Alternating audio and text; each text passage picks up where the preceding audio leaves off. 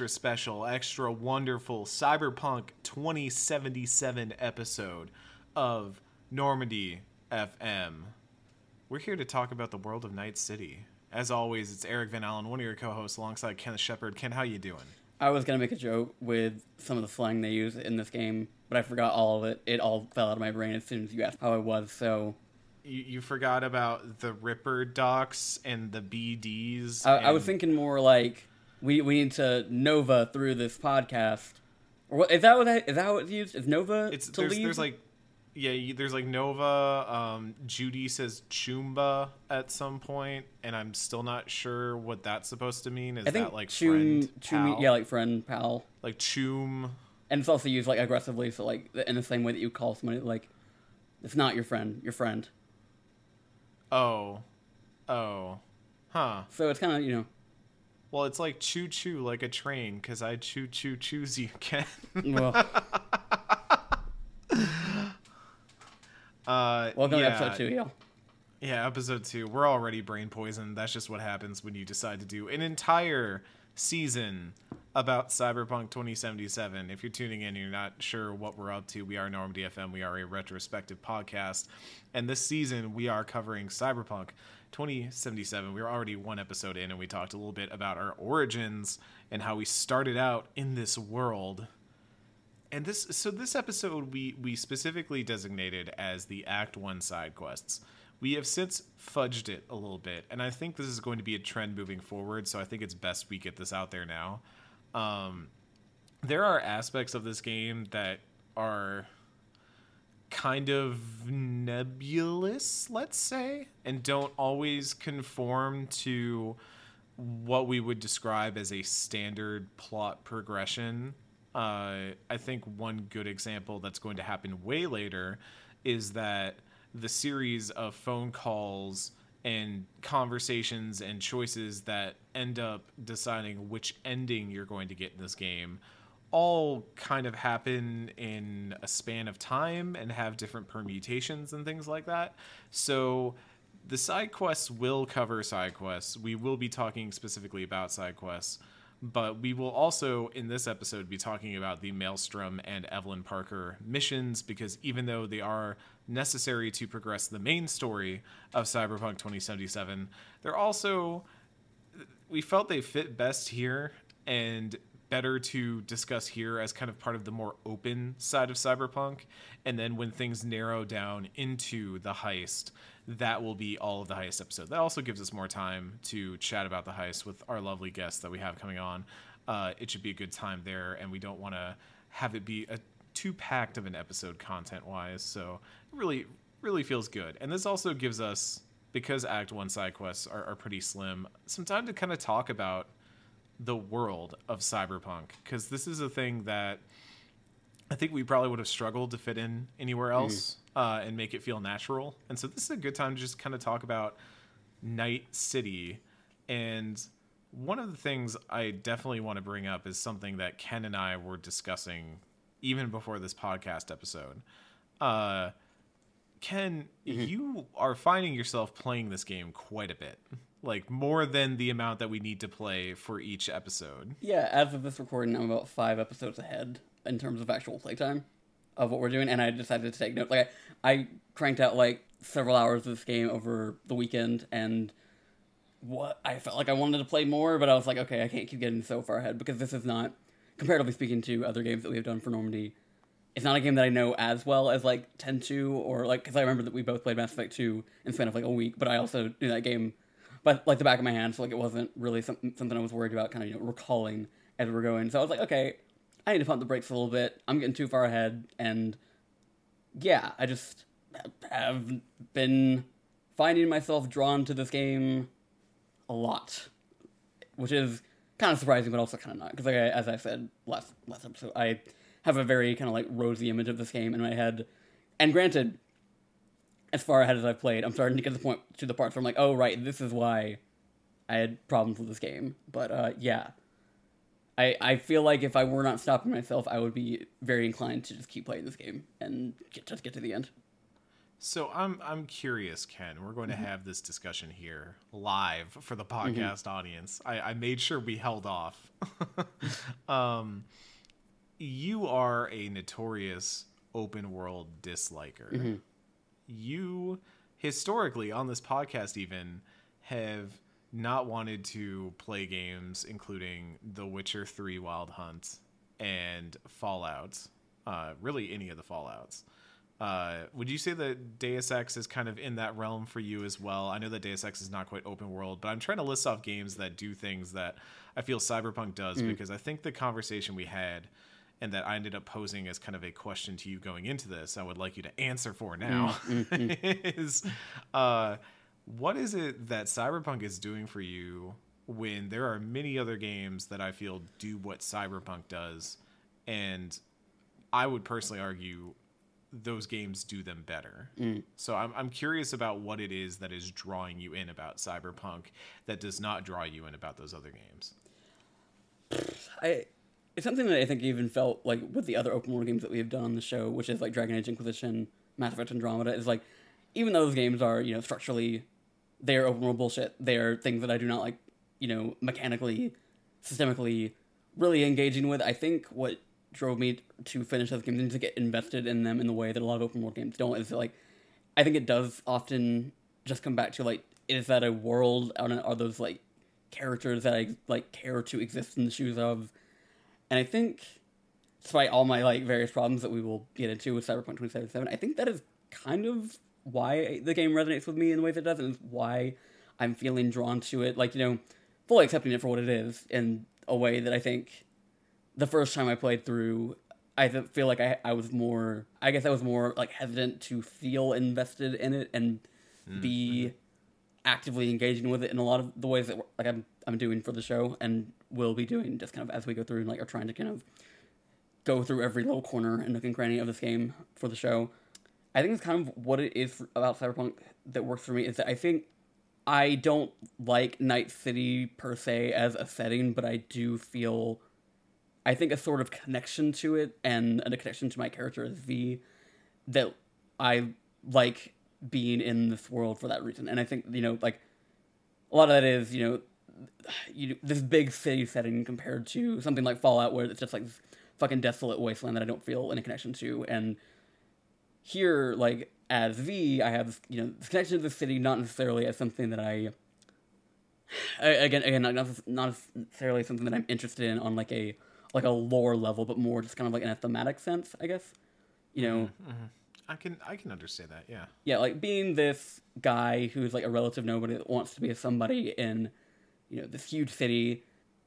And also, like, you know, and this is kind of like an aside thing. It's like, I think there's something about, like, this game, even though, like, I have, again, like, various problems that we will go over. It's like, there's something about the way that V is able to exist in this world, kind of like, honestly, like, as a gay man, in a way that I don't mm-hmm. feel like I get in a lot of other RPGs, just because, like, the settings are, like, so asynchronous with, like, real life. I guess, you know, again, like, it, it, like, compared to something like Fallout, like, okay, I have this character who, like, can be in a romance with another man, but, like, in terms of, like, city life and connections with other like queer people. Like you know, we're gonna talk about a character in this, in this episode that um is one of like, my favorite characters in the game, and like I have like this, you know, this idea of like a healthy queer friendship in that, and also just like fashion and you know the, the various things in this game that I think appeal to me as things that I maybe lack in my own life. And not necessarily, you know, that's you know a larger conversation about like what I think has ultimately like, made me connect with Cyberpunk 2077 in a way that I think is probably best held off on until like there's a very specific episode. Which and you know again to bring it back to the character that we're gonna talk about uh, this week that it at the end of Judy's uh, side quest line, there's a quest that is kind of like all about like having a connection to a place and the people in it, mm-hmm. Mm-hmm. and mm-hmm. I think that like very personal element is what brings me like like elevates Cyberpunk 2077 uh, above games that probably are like you know mechanically systemically superior. Just because like I feel like I have a connection to this setting and this character and the stories that he passes through more so than something that anything that Bethesda has ever offered me or even Deus Ex because like you know that is there's a wall there between me and Adam Jensen. Like I'm not Right, I'm not right. that guy. And I don't really you know, there are choices in that in that game, but like you're not really projecting like this sort of um, part of yourself into it, like you know, this, this sort of internal investment and role playing that uh, I feel like I get out of Cyberpunk, even though again, like I, I keep repeating, like I have a lot of problems with this game that we'll get into, but I think that like honing in on that and like that aspect of playing the game is I think what has given me the rose-colored glasses for this game that uh, has persisted for almost two years at this point.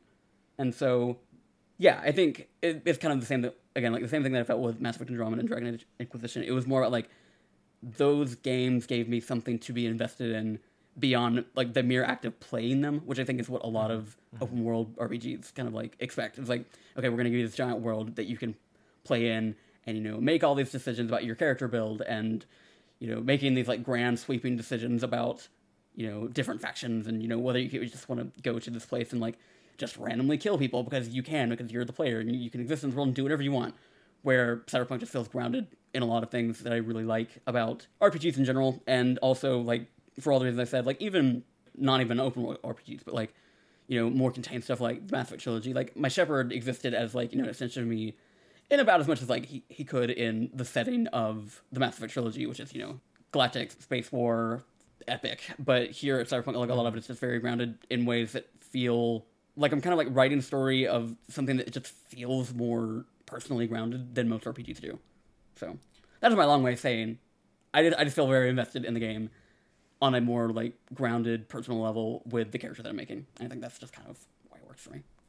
Well, I, I'm glad you brought it up because it was it's something that's been simmering in the back of my mind about this too, and especially I, as as you were talking about it, I was trying to think in my mind. I was like, okay, you know, well, Fallout New Vegas does have really interesting like queer characters in it. You think about characters like Arcade Gannon, and yeah, his name is Arcade Gannon, and it's actually kind of awesome. but um, it's it, it also like I'm glad you brought up this idea of like the the lived experience. And i think a very important distinction for us to make here is that there are a lot of games that let you role play and a lot of games that let you role play as characters who might have a certain sexual orientation or or even like if we want to get even weirder like you know you, you there there there were games for a long time where you could not play as whatever gender you wanted and and then gradually you got to the point where you could play as whatever gender you wanted. But something about Mass Effect and and Cyberpunk and even games like I- don't know there's there's a level of social art role playing that is involved in them that mm-hmm. isn't just about action you mm-hmm. know? It's it's not just the decisions that you make that change combat or change your attire or change um, big story decisions or your player avatar but it's also just about decisions that define how you exist in the world and and the the things you do and and the way you perceive them. And i think of games like you know shadowrun is a good one that is another excellent cyberpunk role-playing game but it would be hard to have a lived experience in the way that you have in cyberpunk. And even though i'm thinking about games that do cities better that do all like like just a list of things that mm. that do all those things better it is hard to think of one that does them all as much as cyberpunk does. And that's the thing that i keep taking away from cyberpunk the more and more i play it is that this this game tries to do everything. Everything to arguably I, i'm not even going to say arguably to a fault it does try to do everything. To, to the point where a lot of its systems i think honestly end up feeling incredibly half-baked Yep. or, or underbaked. Or i mean we're going to talk about one of them that do you ever brain dance again after this? I can't remember. Are there Uh, other brain dances you can do? Did i miss them in the quest? There's, I know there's one because I've already, I've already played enough to it. But like, you know, when we'll talk about it, like every time you go out and buy a brain dance, all of them say not compatible with your software. Like that's like in the item description. Yeah. It's like weird that those things exist. Like almost like, and you know, again, we can we can speculate what we want. But like, it almost feels like there was something that might have been like in development, and then they just kind of like kept them in there as like these, you know, these this flavor text that you can buy and like actually pay in-game money for, and yeah, like you know, there there's a lot of speculation about, about like things that might have been cut or like shifted around and changed uh, with this game, largely based on demos that CD Projekt Red put out that up like it had things that were no longer actually in the game when it finally launched, and um, yeah, th- that does feel kind of like broadly the game is like had and you know to some extent like I think there there's almost an interesting thing about the game like when you're talking about like all these systems that it has that it, when it's trying to emulate games like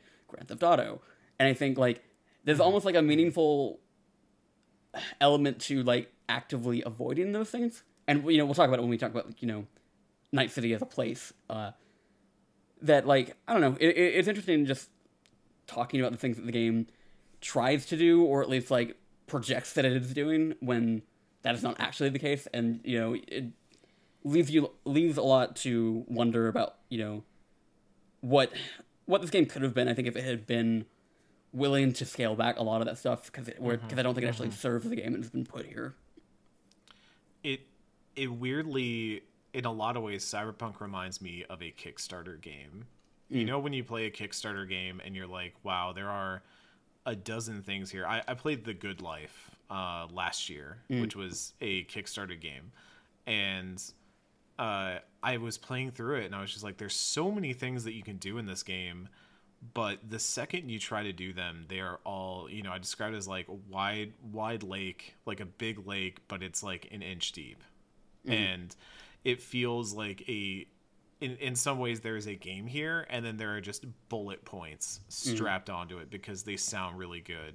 They they they read well in marketing there's something that you can highlight. You can be like yeah you can do this in night city. And then when you actually do it it's it's not linked into the game in any meaningful way or it's something you do once and then you're done. And there, there's a lot of stuff in here like that. Uh, i think one interesting thing to start off with in terms of the actual side quests uh, that i think we should probably get out of the way now uh, one of the side quests that you can access in act one uh, stars a prominent youtuber uh, jesse cox and is all about how this this one this one dude in cyberpunk his his like dick's on fire. He's flaming flaming dick man. Uh he's uh oh it's a real bad time. Uh just got a defective penis implant and and it hurts real bad so you got to get him to a ripper doc. And this is um I mean, when, later on when you get the call, the the game literally says "flaming crotch man." Um, there's just is is something like this. I- I mean, this is like Borderlands, right? This is something Yeah. you would a hundred percent expect from Borderlands. Uh, Yeah, but I I want to bring this up not just because it's like oh hey they did a one off quest with a YouTuber. There are several of these in there. Um, there's one with uh former former IGN writer uh, Alana Pierce who I believe is at PlayStation now. Um, There's there's one with uh, CohhCarnage who is a Twitch streamer. Uh, there's some other famous uh, social media people or, or YouTube streamer people that are in various advertisements and things like that. Uh, Grimes is in a, a side quest later. Yes, yeah, yeah. Grimes is in there. Um, there's there's someone else that is actually in the game as a like oh the the creator of Cyberpunk uh, is is an NPC at one point. Uh, you, you know it, it was uh, cameos. You know, and it's not the first game. I mean, Death Stranding did this obviously, but uh, the, the thing I want to bring up is actually not even just about like oh haha they they did cameos celebrity cameos. Honestly like whatever. Do those. I don't give a shit. Um the weird thing that it touches on is the tone of cyberpunk's world which is just all over the freaking place. Yeah. it is it is both borderlands and super serious and trying to deal with heavy topics and trying to do like snarky haha fun jokes and and it has advertisements which require content warnings in my opinion. Uh it's and, and does not provide them whatsoever you know take that as you will. Um it's it is so all over the place in night Yeah. city that it just feels like I don't like like there's just noise Right. everywhere in the city, and I mean that can be an effect if you want to go for that effect, but I'm not sure that it goes for anything other than like, oh man, the the future is so everyone's so out there in future. They're they're Right. all like, oh, they they don't care. Everything's hyper hyper everything, hyper violence, hyper sexualization. Like that's Yeah. it doesn't really do much with that. and it, it comes back to what I was saying, like, like, you know, in the last episode, is that, like, had this game been a more contained thing, and, like, you know, like, I, I think about, you know, the plot beats of the main plot, and, you know, maybe, like, to, to some extent, like, the, uh, you know, the romanceable characters have their various side quests. Like, I feel like a lot of that feels, at, to some degree, coherent in terms of tone and theme, where you go, like, you go into a lot of these side quests, and, you know, it goes from things that are you know very serious like you know trying to like talk about some issue that you know it, that exists in night city and is to some degree a reflection of our world and all that but then you get to things like this that are like you know it, it gets close to borderlands and it almost feels like a gta thing as well but it also like the humor of this game is like kind of all over the place and doesn't really feel as like you know coherent and I don't know like it's I didn't laugh during this this quest because I don't think it's really funny. It's kind of you know a, a guy is yelling because his dick hurts and okay. I feel like I feel like the humor is almost intended to be like, oh ha, it's it's this YouTuber I know and his dick's on fire. Like that's I feel like that's intended to be the joke more than anything else because I will say I did not play this quest the first time around. I actually didn't play the quest this time around. I had to look it up afterwards because I uh, missed the the go signal for it um, and just did not play it before this thing. Um, so I, I literally just like watched. It is a very short little quest, so I just read up on what it is before we got in here.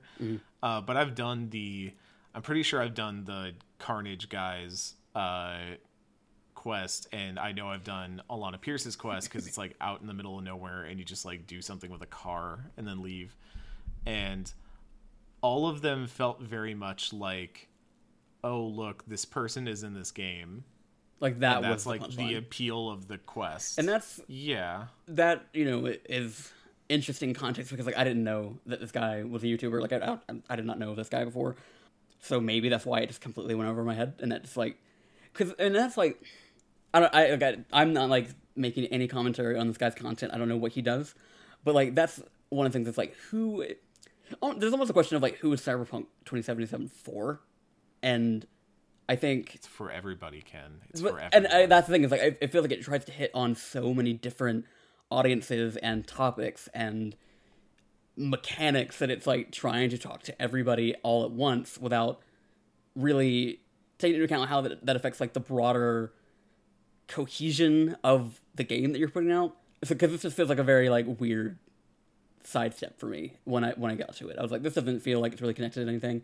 Not that every like side quest needs to feel like it's like it's you know coming back to something, but it does. It just felt like I, I felt like I stepped into a different game by the point by that mm-hmm. point. and and I don't know if it was Grand Theft Auto. I don't know if it was Borderlands, but it was it did not feel like the same game that I was in when I got to you know the stuff that we're gonna get to with Evelyn in a bit.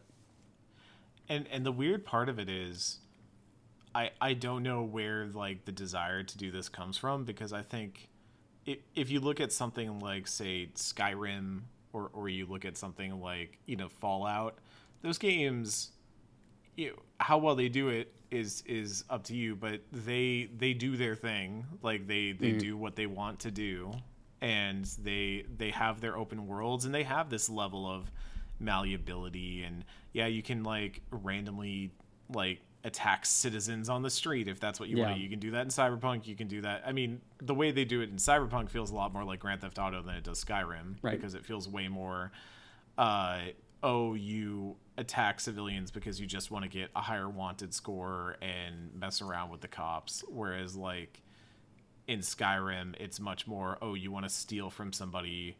Or maybe in Fallout, uh, you want to, you get mad at an NPC and you just want to blow them up and see what happens. And if it's Fallout 3 or 4, they just get back up. And if it's Fallout New Vegas, they actually die and the story changes. Um, Yeah. I'm sorry, this is not the Fallout New Vegas season. Well, it, it's funny that like But- you. Well, go ahead. Oh, I, I, I'm saying that like there's this weird desire of cyberpunk to want to be everything, and I don't know why that desire exists when you can be Skyrim and still get mass appeal. You can be GTA and still get mass appeal, but it's it almost feels like cyberpunk is not content to just be cy- a cyberpunk version of, of Grand Theft Auto or a cyberpunk version of Skyrim. It has to be a cyberpunk version of everything. It has to be Yeah. all of these games, and it just has almost this incessant hunger to want to be everything that a game can be, uh, which is weird because I also feel like it's lacking major things that make those games feel so interesting. Uh, one notable thing is, as far as I can tell, and, and granted, I've played through this game a pretty significant chunk once and am now playing through it again. I've not found any like mini games per se. I've found things that you can do that are like simulacra of uh of like real world things like you can do boxing and you can do other things like that. Uh, there is one mini game that we'll talk about here in this episode. I mean, we could just talk about it now. There's the hacking thing that you do that is honestly one of the most boring hacking games I've ever seen in my life. Uh, and that's saying something. Uh, it's really it's really dull, and there's also no tension because you basically are given all the time you need to solve Yeah. it before you actually have to do it. So you just have to like remember your inputs and then just go. Uh, so it's not even a very difficult hacking mini game, and makes me regret every point I've ever put into hacking. Hey, I mean, like, there's some effective abilities in that, but yeah, no, no, no. When we talk about combat, we'll talk about that. But Yeah. in, in terms of like any talent points spent in getting extra time for hacking or whatever is a completely wasted point. Uh, It's, but there's no like people doing things in this world. Uh, I I was I, I was playing Final Fantasy 14 the other night, and I was just walking around while I was waiting for a duty queue to pop, and there were people sitting there hitting training dummies, and there were people playing cards on the nearby table, and there were people doing things. And the more and more time I spend in Night City, the more I realize the most civilians in this game exist in a state of either walking or standing still. And that is all Yeah. I have seen civilians do in this game. And, And- sometimes they will say something as you walk by. Right. That's about it. and that's like one of the weirdest things about. So okay, I, I I'd beaten this game before, you know, obviously before the next gen version came out, and it was a weird thing watching that original presentation where they're like, oh, we added like you know, different permutations to the AI of civilians that they might shoot you mm-hmm. back if you start shooting at them. I literally never processed that I could kill civilians in this game because I had no mm-hmm. reason to even consider doing that, and that was like the the weird thing about that for me, and I think it kind of plays into some stuff I was talking about, like being a character who exists in Night City and like trying to have intent to the things that I'm doing at all times. Is like, why would I ever do that? Why do like what does reason does my V ever have to attack innocent people? And I I've never heard like a person that's like role playing a character that like has ever explained why that feels in character. Like I've never heard any tangible benefit to it. And Maybe in Skyrim, you're like pickpocketing people and things go south or something like that. There's something to be said for that. But, like, yeah, the only game I can think of is Grand Theft Auto, where it, it feels like those games are tailor made to just be like, I don't know, do stuff and see if it blows up. yeah and so like for for me like the act of actively not doing that feels like meaningful in a weird way in like a role-playing perspective. And you know and i remember so, like, we talk about this in inquisition is like i feel like just because something has been included in a video game like is there something that you can do or say? I think in inquisition we were specifically talking about so like some of the uh, dialogue options towards Krem and like it gives you the option to like question his identity as a trans man. And the act of not engaging with that is like more meaningful than act than the act of doing it i feel. Because like it just mm-hmm. it speaks to your character and how like what they're you know how they view the world and how they view people to actively just not do that thing. And i think it's just it, that just becomes a lot easier when the game doesn't really feel like it has any incentivizing thing to make you do that. It just feels like a system that the game has because other games have it. Not because it mm-hmm. has any sort mm-hmm. of actual grounding in the ethos of cyberpunk 2077 for you to just like pull a gun out and shoot a passerby that has that has done and said nothing to you Mhm. Mhm. Yeah, yeah. I, I- I think one last thing to hit on in terms of Night City itself is that I, I do actually think I agree with your bullet point here, Ken. That like I think Night City is a good city. I think the general design of the actual city is pretty interesting. There are specific environments that we'll get to, like when we go to the uh, when we go to Lizzie's bar and all that. That I, I think are just absolutely just really cool areas to go into. I think that's maybe my one biggest criticism of Night City in general is that I even if they were not interactable in any way, I wish that there were more places that I could just kind of go into and see and walk around in. Uh, that that's like a very MMO desire. I think I like just places that I can move around in and exist in. I don't necessarily need them to be levels laid out for a dungeon or Right. you know some sort of like combat encounter or something like that. No, I just would.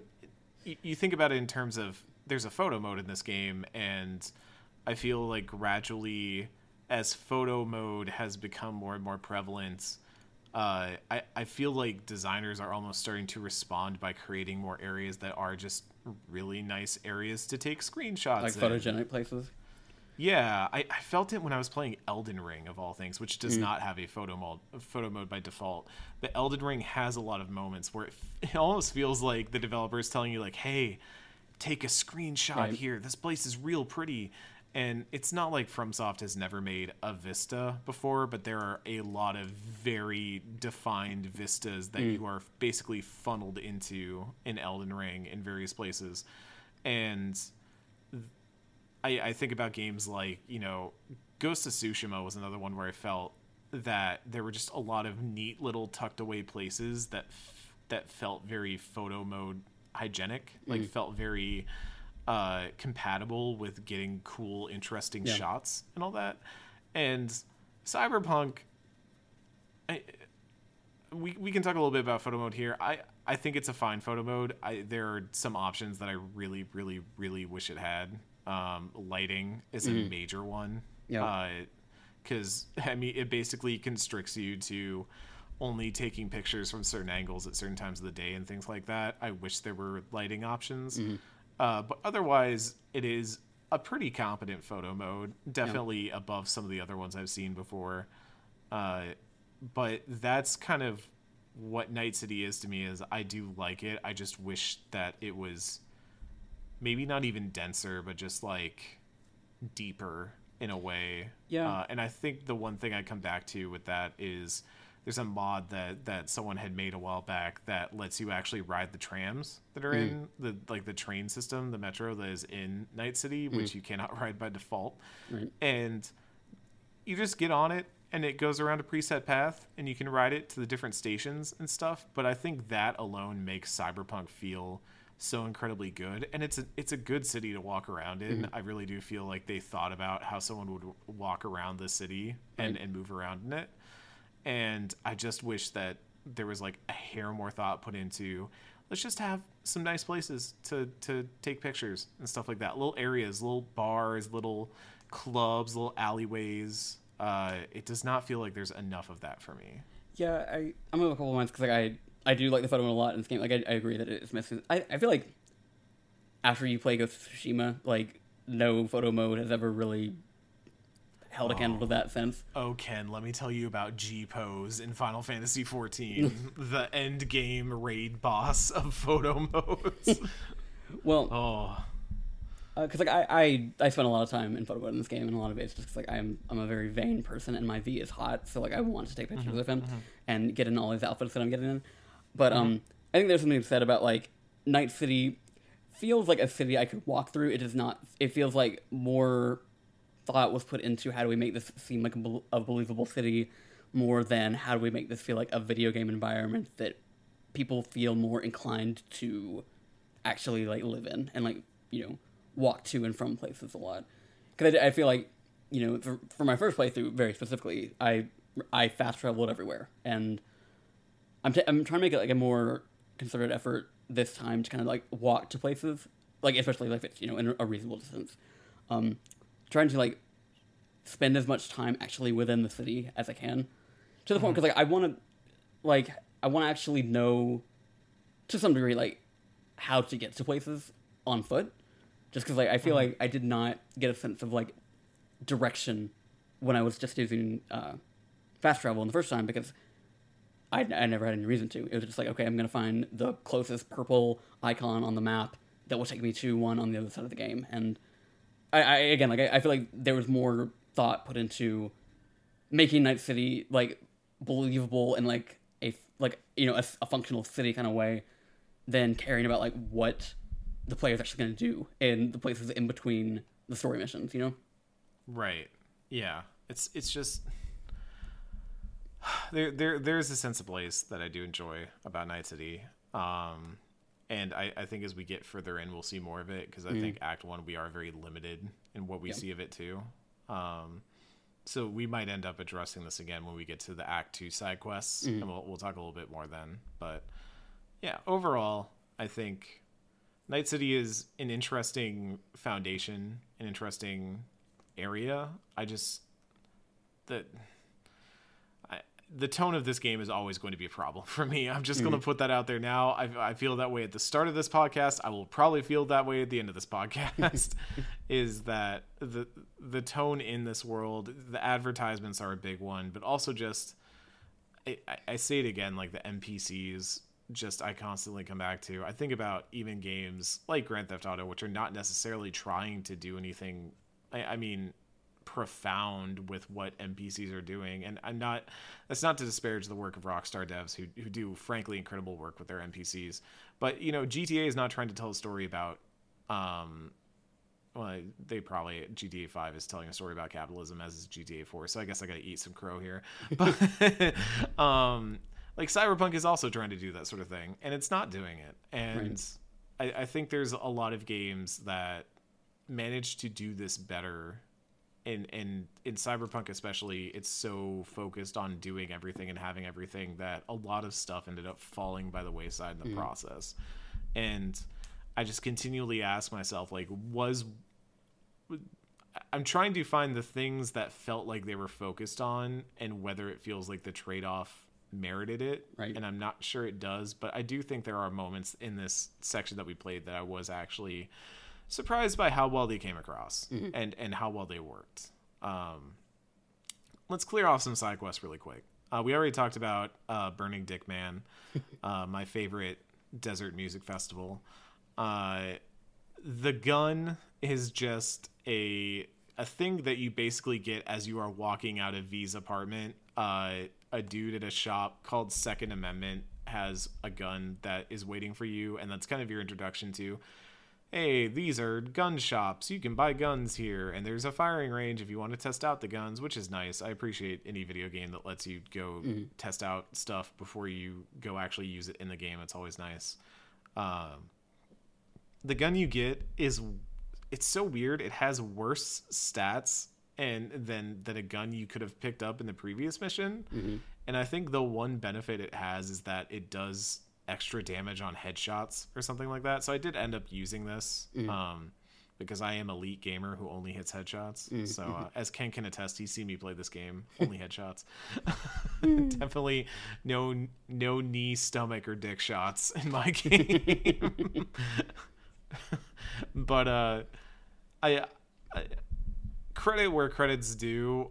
As Borderlandsy as it is, I think naming the store's Second Amendment is enough on the nose. It's the proper amount of on the nose, uh, especially given the climate that we are recording this in right now. Um, I, I looked at that and I was like, you know what? In whatever theoretical version of the future exists, the idea of an on the corner gun shop that is run by some crazy constitutionalist asshole probably that's about right that checks out so you know what whatever uh I also did not really engage with this area. It sounds like you did not either, because I, I don't know. I just picked guns up off dead bodies in this game.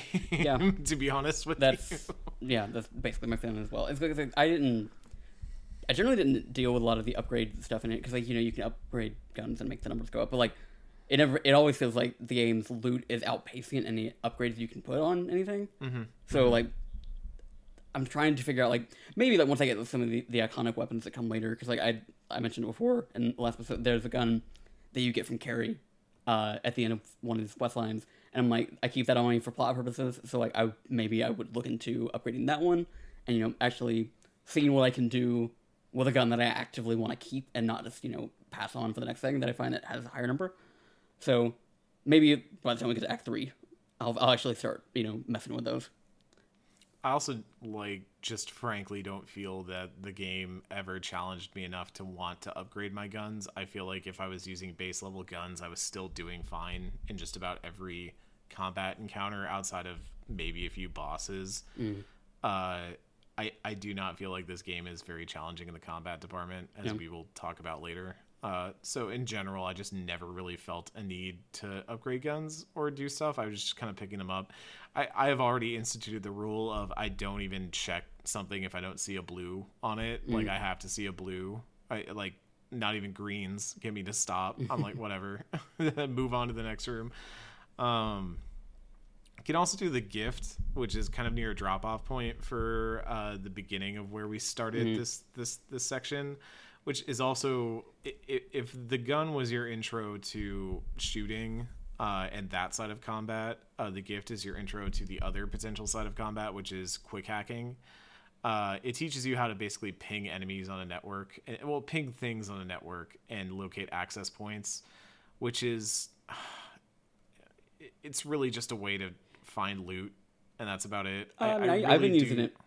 I've been using it to get like a sense of, if- especially in like a stealth section, get a sense of where enemies are in a room. And like, true. it's an interesting thing that the game does because like all the enemies that you're, and not even just the enemies, but like a lot of the electronics that you can hack, they're all on different networks depending on like you know the proximity to things. And so that's always like been an interesting sort of limitation that you have to work with in this game is that like you can ping things, but you can't ping like an entire building. Like if you you have to ping like a very small section based on what is actually connected to the individual individual networks, and you know there's some quick hacks that you have that will affect everything that is on like one network, and mm-hmm. Mm-hmm. those those that's like an interesting li- limitation in the game design that to me that like feels like both meaningful in the universe and also just like makes me have to be always kind of thinking ahead because like I could take out everybody that I can already see in this room because they're on this network, not realizing that you know a couple rooms down, if I were to like you know open fire and like th- like they would hear me but they're on another network, I wouldn't be aware of them and they could come in and I could be overwhelmed. And just like little things like that are interesting to me and I, that's why I I actually didn't I don't think I actually got ping the first time I played this game, so as I am like trying to be like more conscious of my hacking build in this in this playthrough, uh, it's been like kind of invaluable to me at this point, just because like I've uh, been using it a lot. It's kind of like one of my go-to like first things I do when I enter a combat area. Yeah, uh, I used ping a few times to just kind of scan a room, and then uh, the section I was in, the the combat section in the maelstrom area, I just it was already things were popping off so much that I just used my RAM elsewhere, and that's that's maybe one area of this game that I feel is very I, I come to grips with it a lot is just the the weird subdivision of hacking and RAM and it feels like there are a lot of meters almost like you're supposed to have kind of a mana pool of quick hacks to use but then uh, you're also supposed to game the system so that you don't really have to deal with that mana pool anymore which is what i'm gradually working on doing. Yeah, uh, and you know that is specialization in one way and we the further in we get we can talk about character builds i still don't feel like i'm at a place right now where i can really talk about character builds but that's also because i feel like a lot of the character identity in this game is not very strong like mm. it, there doesn't feel like there's a wide swath of combat types i could build because even though i am playing a hacker I am still having to shoot a lot Right. by virtue of just the way that the game is built and the way that these combat encounters are mm-hmm. built. So yeah, overall, I, I just run into situations where I'm like, okay, there's there's interesting things happening here, but I am most rewarded by taking the path of least resistance at every turn. I feel like a lot of the build stuff that I th- I think is most interesting is when it plays into like stat checks in dialogue and stuff like that more more so than it you know manifests in active like different ways that you get through like combat scenarios. Um, and we'll talk about some of those as we go through because I am feeling both like very rewarded in like having put stuff in the points that in the different point pools that I have, while also like feeling like fuck if I had been specking in a different way, I could have gotten through without actually even having to engage in this, in this fight at all. And some some of these things were like if I had been strong enough to just tear this door off its hinges and walk through this other side of the room, I could have gotten away from that. But um, that uh, you know that that doesn't necessarily again like manifest in things that are very different in terms of like the the moment to moment combat. Yeah, I, I feel like the main choices you're making in combat are either are you stealthing or are you shooting? And uh, I'm shooting in this game. I, I played stealth my first playthrough, and it did not feel particularly rewarded, especially narratively. I I felt like I made a lot of intent to try and not be lethal and be stealthy, and I felt like there was only one case in which it was ever acknowledged by the game that I was non-lethal uh, and stealthy, and that was the cyber psychos that we we forgot. Well, I- it was the next thing we are going to talk about is that there are cyber psychos around town, and and we can either take them out and get a bounty, or we can take them down non-lethally and bring them in and, and get them help, uh, as we learn from uh, Regina Jones, who contacts us.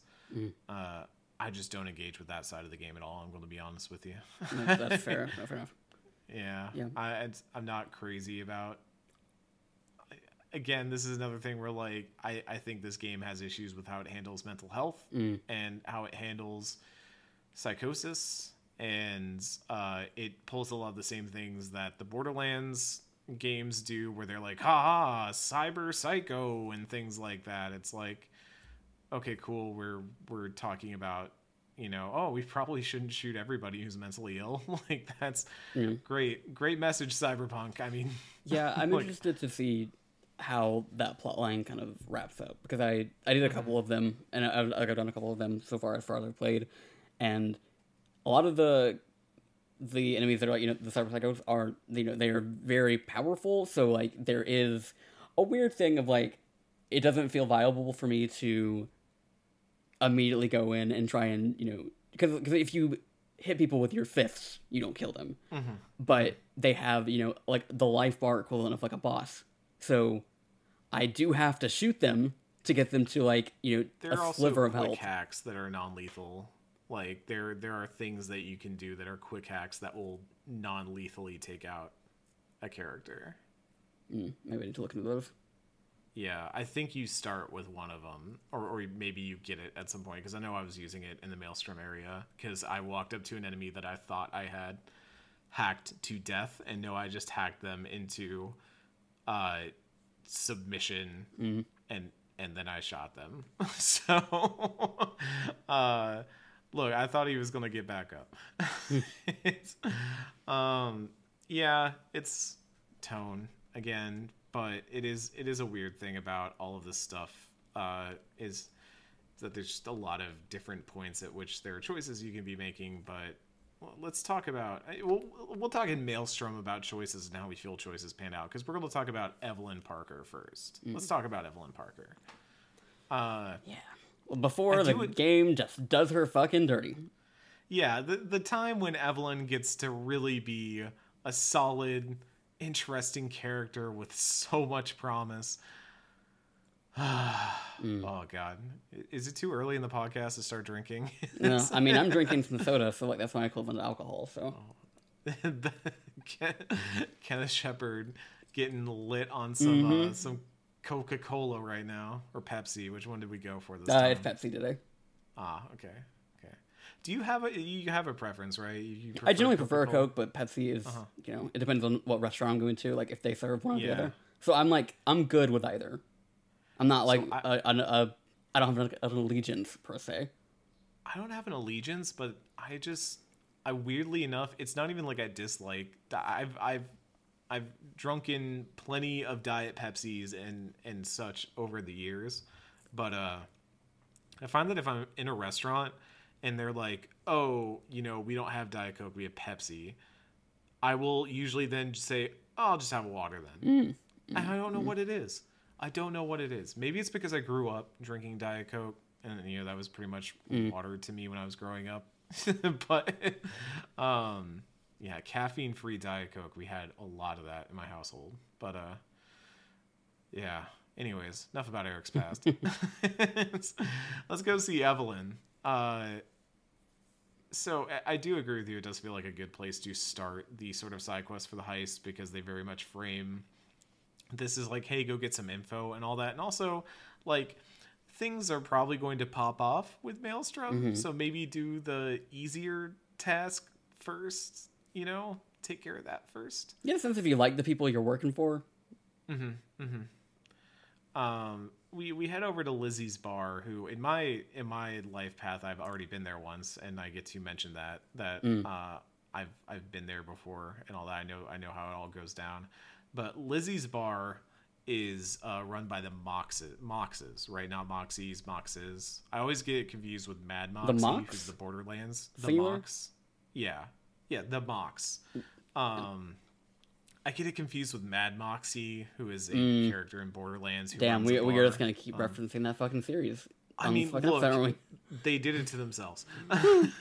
it's uh, the Mox run this bar, uh, and as we learn from the bartender as we go inside and, and go to this meetup that we're going to have with Evelyn at the bar, uh, it's the Mox are essentially sex workers who unionized into a gang, and You know, do, do what you Look. gotta do.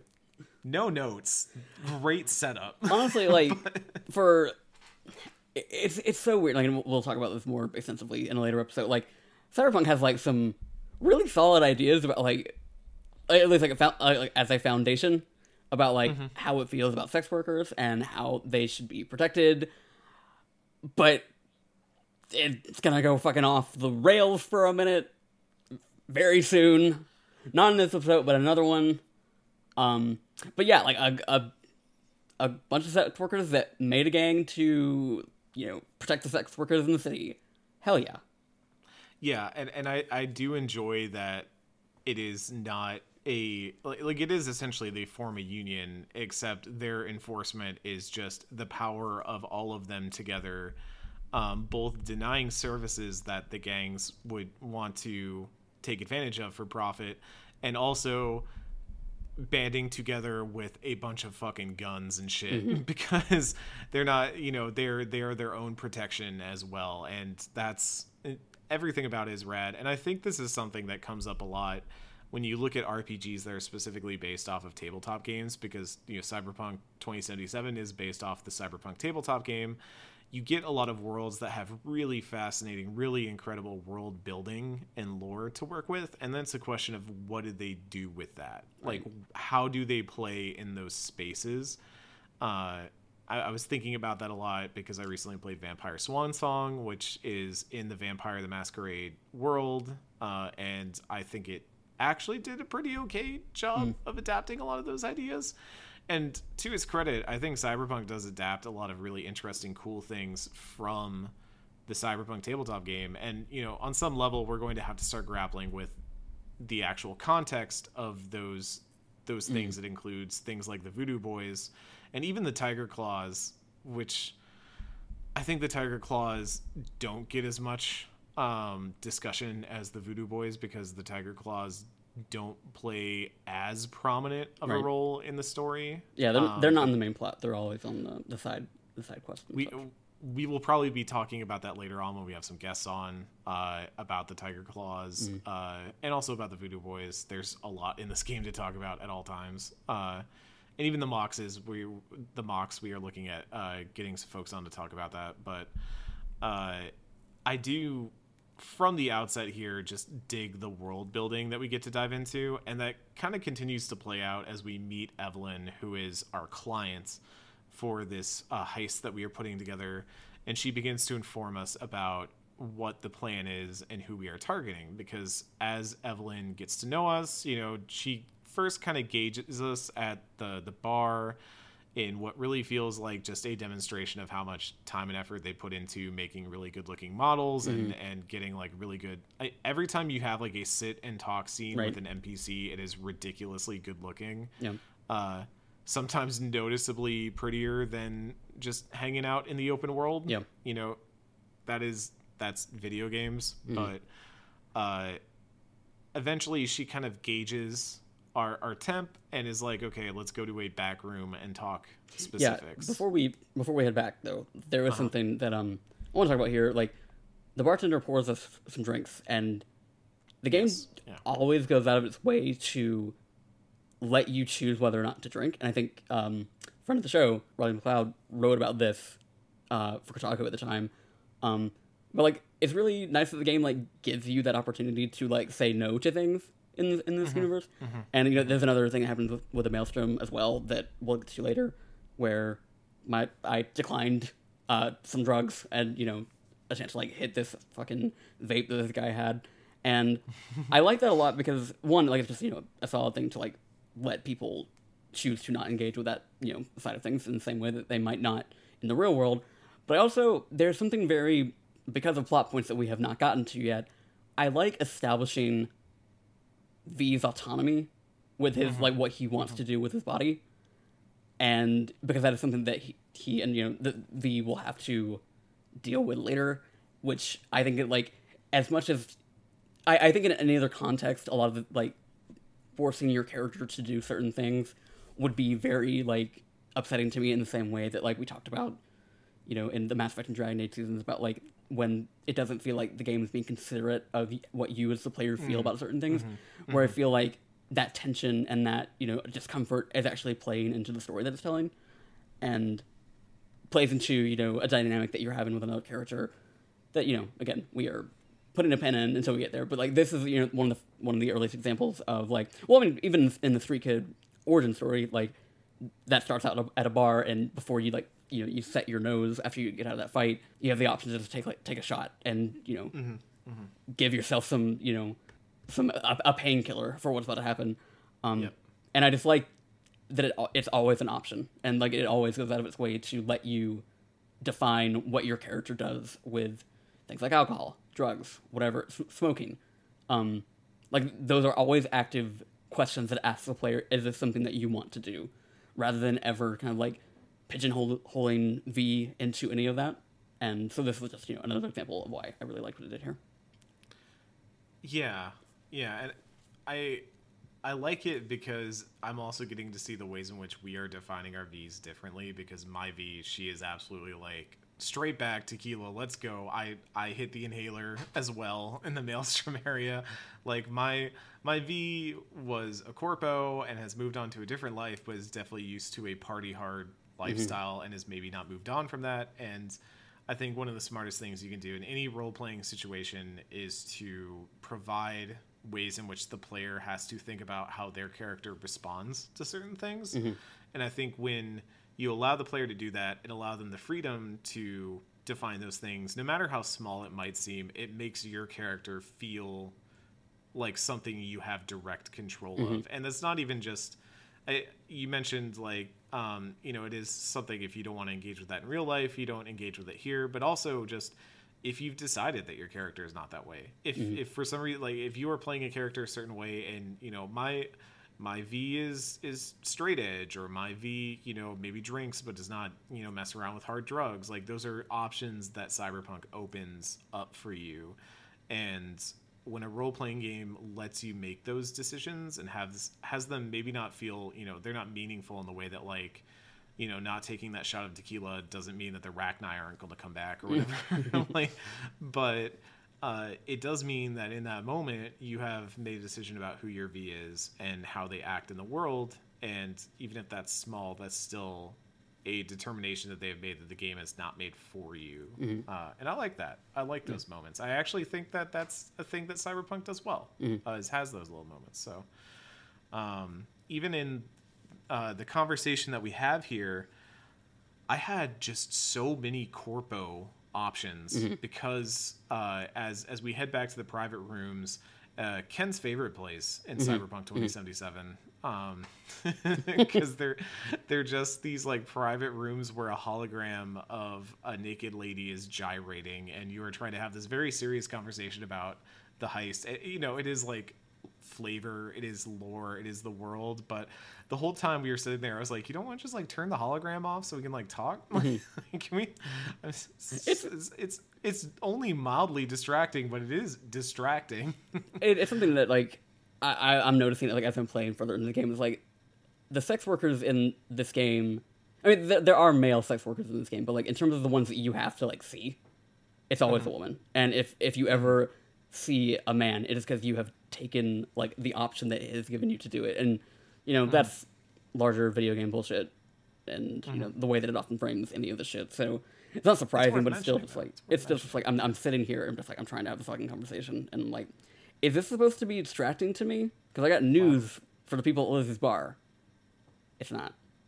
Why am I not? Why am I not seeing a, a masculine Mox gyrating on my hologram while I'm trying to talk to Evelyn Parker? You know, it's, what? Why can I not flip through it like the radio station in the car? um, but so we, we go back and we talk to Evelyn, and as we learn, the target of our heist is not even just the Arasaka Corporation. It is Yorinobu Arasaka, who is the heir to the Arasaka fortune. Uh, as we begin to learn, there's kind of a rift between uh, Yorinobu and uh, the father and current CEO, CEO uh, Saburo Arasaka. And we are going to steal what Evelyn calls the relic from uh, from Yorinobu, and we begin to learn that this this whole heist has basically been concocted as uh, Evelyn has been uh, a- has taken Yorinobu as a private client. Essentially, Yorinobu has taken a shining to Evelyn, and Evelyn is very much like. I, I like that there are options at the end of this mission where you can be like, "Hey, Evelyn, aren't you kind of like concerned that once this thing goes missing, uh, they're gonna ask like what's going on, and they're gonna come looking for you?" And she's very much like, "They'll never, eh, you know, they'll be talking to all the hotshot corpos and cutthroats. They're not gonna be looking for a little doll like me." And she's very much like. I have been in the background my whole life, and I'm going to take advantage of it because I see a shot, and I'm going to take the shot. Um, very much lives with the theme of this game of how are you going to go out in Night City, and Evelyn has clearly decided that she is going to take her chance at you know being a legend and and getting getting hers while she can. Uh, and I respect that. I like that. I think that. Also makes me worried about the heist, but you know, it's uh, And we're gonna we're gonna be given a lot more reason to be worried about it by the time this is over. Yeah, yeah. Evelyn also like very clearly you know points out that Dexter Deshawn is not the most reliable of fixers, or or is maybe a riskier fixer. Um, definitely likes to take chances and is not a very cold, calculating, predictable type. Much more like a let's let's you know do it. Let's let's try it, and you know maybe we all die, whatever. um, but the more we talk to her, I, I really enjoyed all the corpo information that I could get in this conversation of just learning about the different tensions, learning about, uh, you know, Yorinobu wants to sell the relic to uh, Netwatch, which is an ostensibly neutral, almost kind of. They're they're. It feels like they're implied to basically be like a governmental organization uh, that is supposed to just be a peacekeeping force on the net, but is maybe you know their involvement in getting something like this is very not neutral, uh, which is interesting. Uh, it's just it's it's a cool setup. I do think it goes on fairly long because I think it kind of repeats a lot of dialogue in, in various places, especially for me because uh, it maybe doesn't want you to miss some information that would otherwise be locked behind certain life paths or anything. And so it felt like my corpo stuff was more flavor of info I was already learning, but uh, Right. it was it was interesting.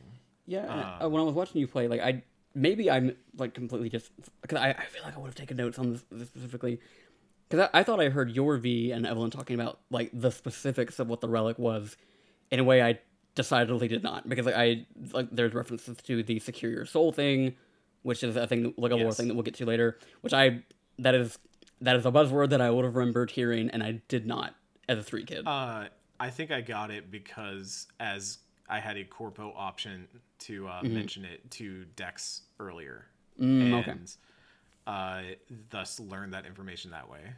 But yeah, the uh, secure your soul thing does come up, and I was also surprised when that came up because I was like, "Huh, I'm surprised they're talking about that here Right. and not later."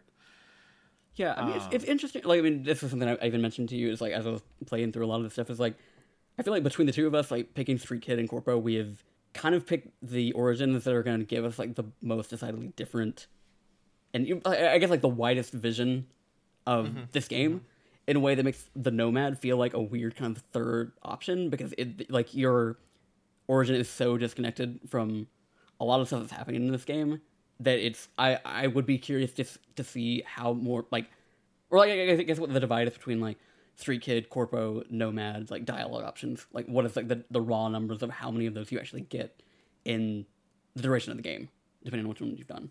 It, it does change once we start doing things in Act Two. Uh, more nomad stuff pops up, but it's prominently in missions surrounding nomads, like missions with Panam and things like Right. that. Uh, I, I'm honestly surprised by the number of times I've gotten to use Corpo dialogue, and I've used it every time I've had the option. Uh, and overall, weirdly enough, I gotta say, I think now having seen Nomad a fair ways through, and I- have not done much Street Kid stuff, uh, but I really like the Corpo option. I I really like all the Corpo stuff because I really think it's just if you want the intrigue and the thriller corporate stuff like, like the actual mysteries of cyberpunk and the larger world and the deeper lore you get a lot of that through corpo options Yeah. and i'm really enjoying it because of that uh, Yeah. which is weird because i think a lot of people uh, when they first kind of saw the options they were like oh i'm not going to be corpo. What are you talking about? I'm going to be street kid. I'm going to be nomad. Like that's way cooler. But ironically like much like in vampire bloodlines you know playing the establishment does open up cool interesting things that can happen or playing something that is uh maybe not what you would immediately go for. Like i think going for corpo if if you have not played it before and you're looking to play cyberpunk again i would heavily recommend it. It's pretty interesting and cool. Um anyways, Evelyn finally is, you know, is like, okay, I will take you to what I, I want you to see, which is a brain dance of Konpeki Plaza, which is the hotel that Yorinobu is staying at and where the chip is being kept. So, as we learn, Evelyn has brain dance uh, hardware in her, I, I, I, installed, I guess, uh, and she recorded this brain dance as she was visiting Yorinobu recently. Uh, we're going to scan through it and figure out where the chip is and learn a bunch of info from it. Uh, so she takes us to meet a good friend of hers, Judy, and we meet our first major companion NPC of the game, Judy. Uh, Judy owns. I, She- I don't know what. I mean, She's- yeah, she she's one of the best characters in this game, and she like really makes like a a really solid first impression. And Mm-hmm. I think just because like she is, I mean, granted, like what we're talking about here is not going to be like you know the meat of like what her story is, but um, she's already like and like I wrote in my notes, like she's a very cool, calming presence, and kind of kind of some, similar to the way that Victor was earlier. Is that like because like even you know we just had this long conversation with Evelyn and she's like very cold, like does not want to like like give any more information than she has to. But Judy's just like vibing here. She's very she's very nice to us, excited like and you know we're we're working in brain dance here, which is just kind of like her job. Like that, that's something that she is really skilled in and very passionate about, and so like she's just like excited to be there to talk about this stuff. She will get you know, we'll get to look into some of the like the skepticism that she has because like she's not you know she's not an ignorant person. Like she's not naive. Um mm-hmm. but she is just like after you know all of like the business that we've had to deal with between evelyn dex to have somebody who's just kind of like chill and normal like it sticks out. Mm-hmm. Mm-hmm. And I, I think one of the coolest things about this is we get just a really good interaction that rewards uh, passing a certain skill check, which is the engineering, but mm, being mm. able to not just have it be like, oh, you've opened up a new dialogue path that will give you a different option in this outcome, but it's just like, no, if you know stuff about gear, you can shoot the shit with Judy for a mm-hmm. little bit about the gear that she's got. And again, that's another place where I think having the option to do this sort of stuff is really cool and really interesting. Mm-hmm. Um, and, and just sets a strong foundation for your hypothetical friendship with her as well. Because mm-hmm. like I, I added, I added as well, and like it gets to the point where like y'all are just going on about it for so long that Evelyn kind of like has to bring y'all back and be like, mm-hmm. "Hey, can we focus on what we're here for?" Very good. Very good. Uh, Evelyn also like does not want Judy heavily involved in what is going on. She makes it very clear that Judy is not part of the crew. Like Judy is just a friend who's going to help y'all get what you need out of this brain dance, but is not necessarily like involved in what's going to happen. And that will be important as we get later into the game and maybe the the consequences of the heist and all that. Um, but as we learn, Judy uh, works for the Mox uh, and works on brain dances. Uh, Have we- brain dances. I would say, have we described what those are yet? Yeah, yeah, yeah. We're going to dive into it here. Brain dances are something that they also mention when you first go into Lizzie's bar. Uh, they bring it up as like, oh, uh, when you find uh, when you find a girl you like, when you find someone you like, uh, you go. Uh, you, you don't go up to them, you don't grab them or anything. You just go to the counter and point them out in the catalog, and then they'll give you a brain dance, and then you go into another room and and you, do your business there. It's essentially VR, like it's it, but like incredibly immersive VR. The Like idea is, VR. yeah, that that you get to live it essentially, uh, and you know part of this is okay. You know, you get to do a brain dance of you know having sex with a really attractive person or you know maybe you get to experience it from all kinds of different angles or in a way that you would not normally get to experience it that sort of thing. So there, there's that aspect of it. But as with all things uh, brain dances have some darker sides. Uh, they're you know as as Judy gets us set up uh, with a kind of tester brain dance, uh, this one is of a dude getting killed, a dude getting flatlined. Uh, and it was originally set up as like they were going to record this brain dance of themselves, sh- you know, holding up a a shop and uh, just stealing some cash, and then as you learn while you do the tutorial brain dance, uh, his his his friend, his pal, his choomba, if you will, uh, shoots him for shoots the guy recording the the brain dance for the quote unquote flat line because people will pay a premium for a genuine death in a brain dance. Uh, so that's yeah yeah snuff films also and and various Which- other things that yeah. we are going to learn more about as we get further into this game but um I will also say so. So two important things to note about brain dances, as we already talked about, uh, they are really. I, I just remembered as I was talking about this the other brain dance that is that happens as part of the plot. Uh, Otherwise, really underutilized, which is kind of weird Yeah. because they do an entire tutorial about how to use this thing, and then you only do it like two times after this. Yeah. and And it was part of the, very it was a very significant part of the marketing as well. Like, uh huh. and again, like as we have mentioned before, like a lot of Cyberpunk's marketing was like leaning into things that maybe were, I like didn't either worked completely cut or like did not play a massive role in the game that actually was made. And mm-hmm. so, because like I remember like you know we were like I, I was covering the game like leading up to launch and i remember watching the one of those night city wires and it felt like they took like a solid like 10 to 15 minutes of a presentation to talk about brain dances and then they were nothing like in the actual game like there's you know we're gonna get a headset from judy at the end of this and every single time and you know the implication there being like oh you can go find brain dances and experience other things and mm-hmm.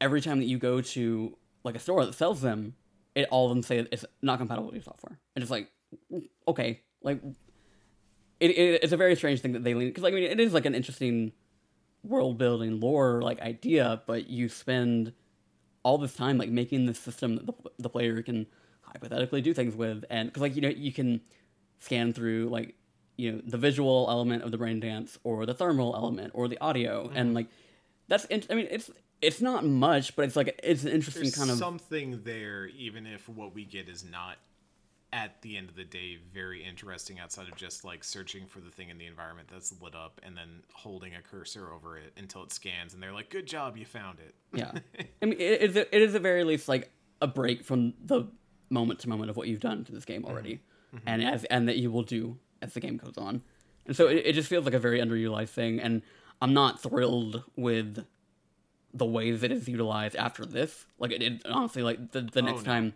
oh no the next time that we'll, t- we'll talk about um, in like two episodes or so it's probably like among my least favorite parts of the game just because of like the it feels again like the game is reveling in the excess of what it can show off and like trying to pr- push like perceived boundaries that it has put up for itself um even if it doesn't really feel like it is adding much.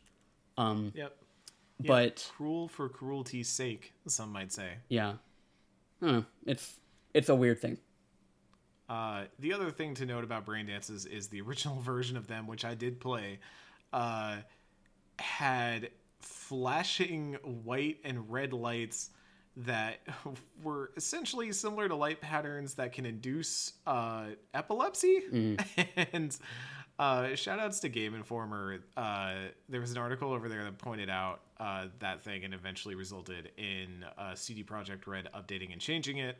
Uh, really wild. And I will tell you that when I played that original section of the game pre-release, uh, because I did get like a oh god, what was it like a three day early copy of this back in, in the day.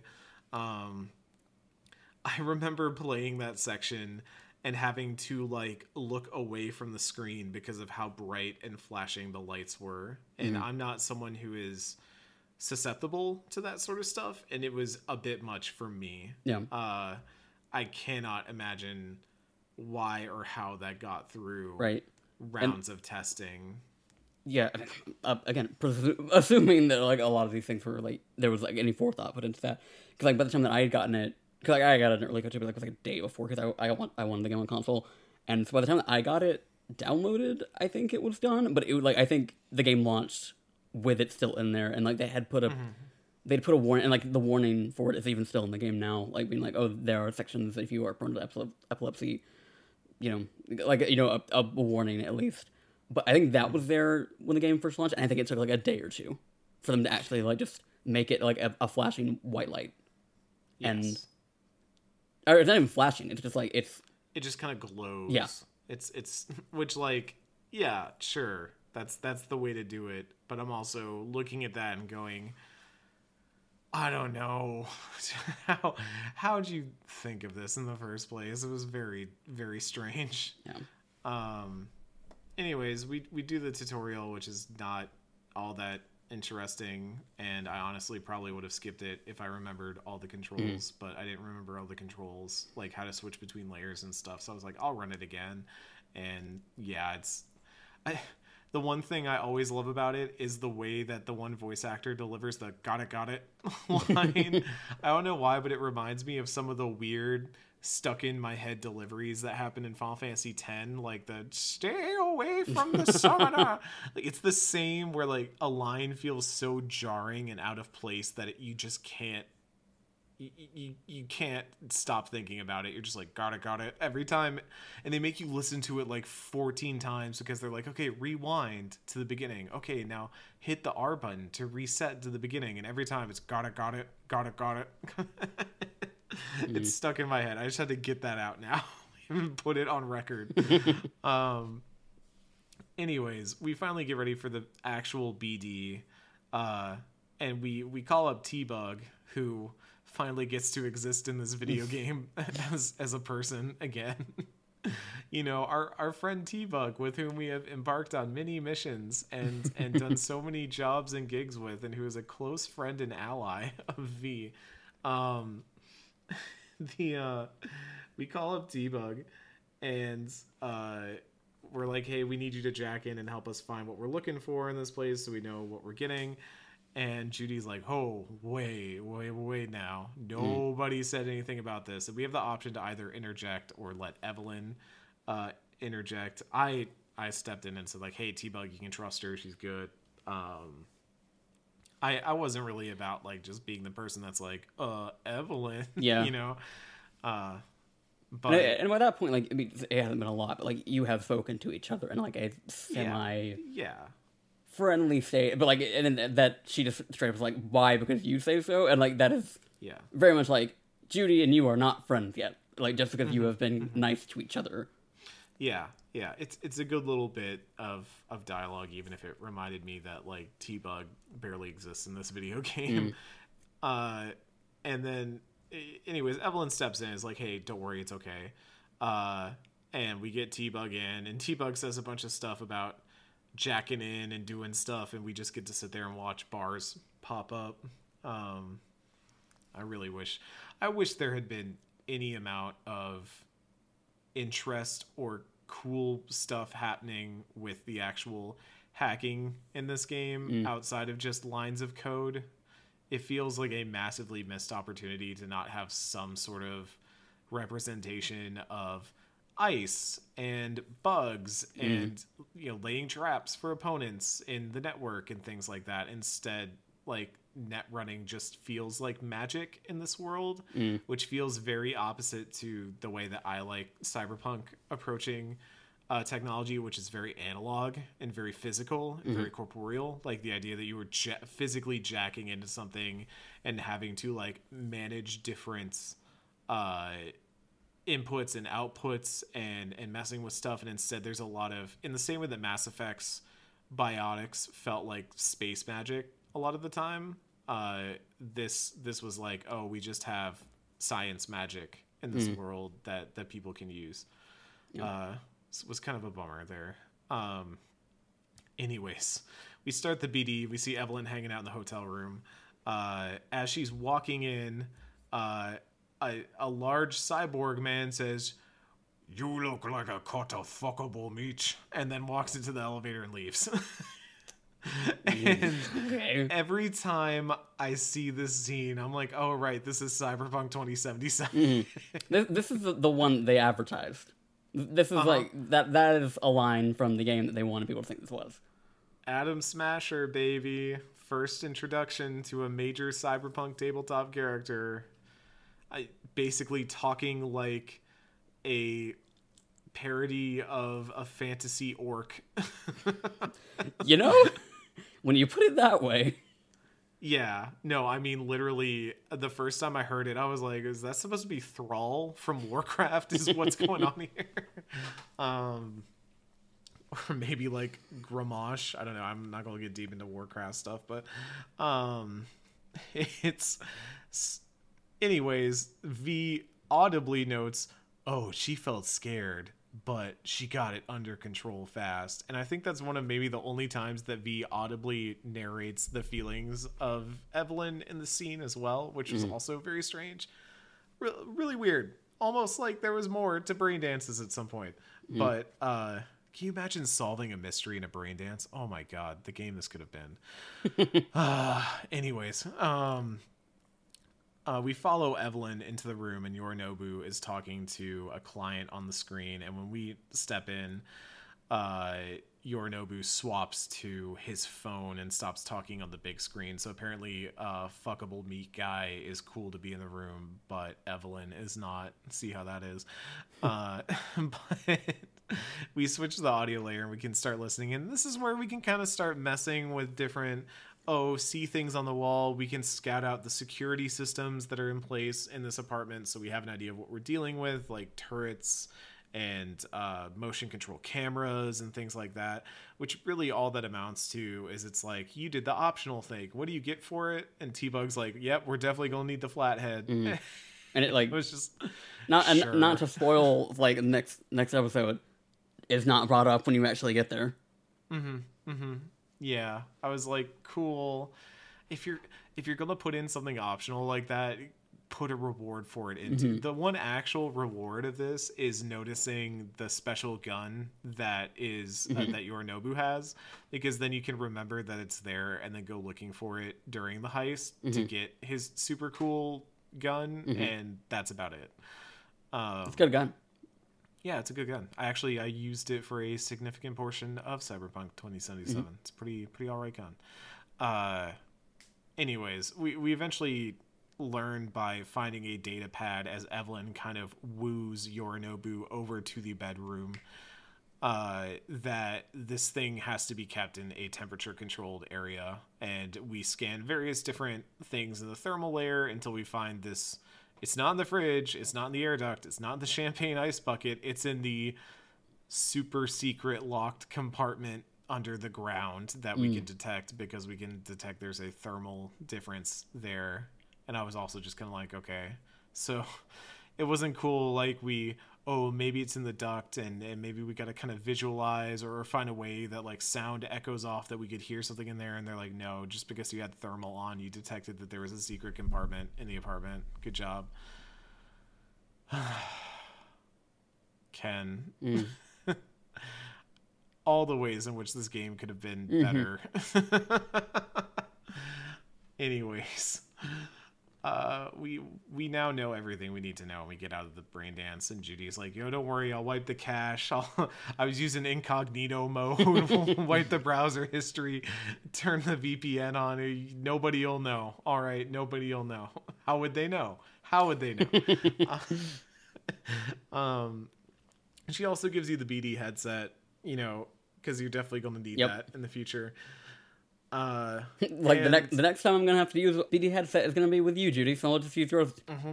Mm-hmm. Yeah, yeah, just just- just leave it here. Also, you like put it in your pocket, but it's like very clear that it doesn't bend in any way that would like fit where you put it, so it looks really awkward. It it looks like you kind of slid this tiara down the back of your pants and I just don't know what to do with that information. I just do not know what to do. This is the weirdest Princess Diaries adaptation I've ever seen. but uh uh anyway, we we get up and uh Kelly Clarkson's breakaway plays as the exit Night City. the, the Oh. limo pulls up with the concierge butler and he's like I've, i'm here for you i'll take you to the ball now Oh god. V spreads their Oh. wings and learn how to fly. hey, that song fucking whips. no that, that that song actually is very good look the princess diaries is a good movie we should do a series Mm-hmm. of normandy fm where we just talk about the princess diaries uh there were like sequels to that weren't there There was were, one. were other There was one. yeah where she actually goes to genovia Mm-hmm. or whatever And have to find Uh, a king. Oh, yeah, of course. Yeah, that makes sense. Anyways, Not to derail the Cyberpunk podcast. not to completely derail the cyberpunk, this is going to happen a lot in the cyberpunk podcast. Uh, as we're leaving, Judy is like, "Hey, Evelyn, like, be careful. Um, you know, don't play this fast and loose. You know, don't mess around with something that you might you might not be able to to fix." And I, I thought that was a nice little touch. You know, Judy is not dumb. Judy knows that there's a heist underway, and, and Judy is not involved, but Judy is also clearly concerned about Evelyn, and that establishes that very well. Uh, and then we we head out, and you know we talk a little bit about Yorinobu, and you know do we expect that Yorinobu Yorinobu will figure out that it's you? And Evelyn's like, nah. And then Evelyn's like, hey, by the way, let's just cut Dex out of the deal. And you kind of get the idea, like, okay, that's that's also probably why she wanted to meet in person is that she doesn't you know one less mouth to feed you know one less hand at the table. And uh, i'm very insistent that like hey look number one you don't screw over a fixer. Number two you don't screw over dexter deshawn number three like if i do that how am i ever supposed to work with another fixer in the city again? Um, fun fact uh, she's like, "Well, I hope you're as good at your job as you are naive," and then leaves. Uh, you you can later like if you kind of talk about it and bring it up. I think you can bring it up to Dex Deshawn. Yeah. Is that in the next mission? Yeah, Actually, yeah, that it's, it's in the actual yeah. heist mission. Yeah, yeah, yeah. If you chose, Uh, to, like, I, I mean, I, I, I said here, like, I was like, I'm not gonna screw over Dex, you know, like, and I, I think that felt grounded to me in like being a street Mm-hmm. kid of like having done this for a long time or like been around it enough where Evelyn might be to some degree like detached from like merc life in Night, in Night City and might not understand why that's like a fucking cardinal sin to fuck over a fixer. Because like they're basically like the one like line of defense that mercs have to like vet the jobs that they're doing and you know, Th- they serve like a very pivotal role in that job, and that's you know even just like through talking to Dex, that's kind of the sense we get, and we'll we'll talk to even more of them as the game goes on, and um, yeah. So I just I I for all her talking about like oh you're as good at your job as you are naive, and I was like ah, here's a mirror for you. Yeah, yeah. I mean, I I weirdly feel like they set up Evelyn to have this like level of hubris in a way that I don't know quite how to square because I think it's it almost feels like oh you were the one who was naive and like Evelyn's going to get her comeuppance about it. But then when the thing actually happens and Evelyn like there are consequences for Evelyn from this heist uh The punishment does not the fucking crime. They they don't they don't feel equivalent and they don't feel like poetic justice. They Right. just feel cruel. So yeah, absolutely. yeah, and we'll we'll talk more about that later. But that was this was already sitting weird with me here, where I was like, uh, Mm. I I I can understand the desire to want to have this like air of uncertainty where your client is very clearly like not as well learned in, in doing crime. Is not a, a crime professional. Uh, and this is supposed to give you a sense of unease about the the heist in general. Like there's very much supposed to be an air of oh it's a million to one shot but if we pull it off we'll be legends. And that's supposed to be both exciting and uneasing. But it does really feel like it sets up a comeuppance in in a way that again just ends up feeling very cruel later on. I, I cannot use a different word. No, I mean it it's just feels it's cruel. the most appropriate word Um, for what happens. Yeah. Oh, yeah. Anyways, put a pin in that. Uh, uh, so, anyways, yeah, we, we we now have info. I, what we what we got out of this was good. We got the client reassured. We got the layout of Konpeki Plaza, and we we now basically know for certain we do need the flathead to do this job. So Mm-hmm. And we got go to meet Judy. The flathead. And we got to meet Judy. That was also very important. Uh, I like that Judy gets introduced this early because again, Judy Mm-hmm. Yeah. is a very strong character. Uh, she was in pretty much every marketing material. right? She like between like you know the four romanceable options in this game, she's the one that feels like she's given the most time, I guess, to be Mm-hmm. like part of V's life in some capacity. Because like even after you know after this, we're gonna have her on for like a series of main plot missions, and then she's gonna have her own her own set of missions. And so I feel like they, they I really appreciate that they gave a lot of you know a, a lot of time to Judy specifically because I don't I don't think that that can be said for everybody else. And then and then a bunch of people were like, "I'm mad I can't romance Judy because I'm a I'm a male V, so I'm gonna mod this game." um. Anyways, uh, let's do the pickup, the maelstrom stuff. So we have essentially Dex has already paid for a flathead bot that was stolen off a Militech convoy by the Maelstrom, this gang, uh, of who we will later learn are they're basically like cyborgs. They they're obsessed with replacing all of their organic parts with machine. Okay. Also, again, very good idea for a gang. Very good idea for like a faction, if you will, in in this world. I, I think it's a it's a cool concept. Uh, and and visually very striking. They are Like, that's the they are big thing. unnerving to look at in a way that nothing else in this game is. Because like, I've, and I, I mentioned this even like when we were talking about you know the character customization. Like these cybernetics, you know, they can be very apparent on like their face, but like they always kind of have to look like a person.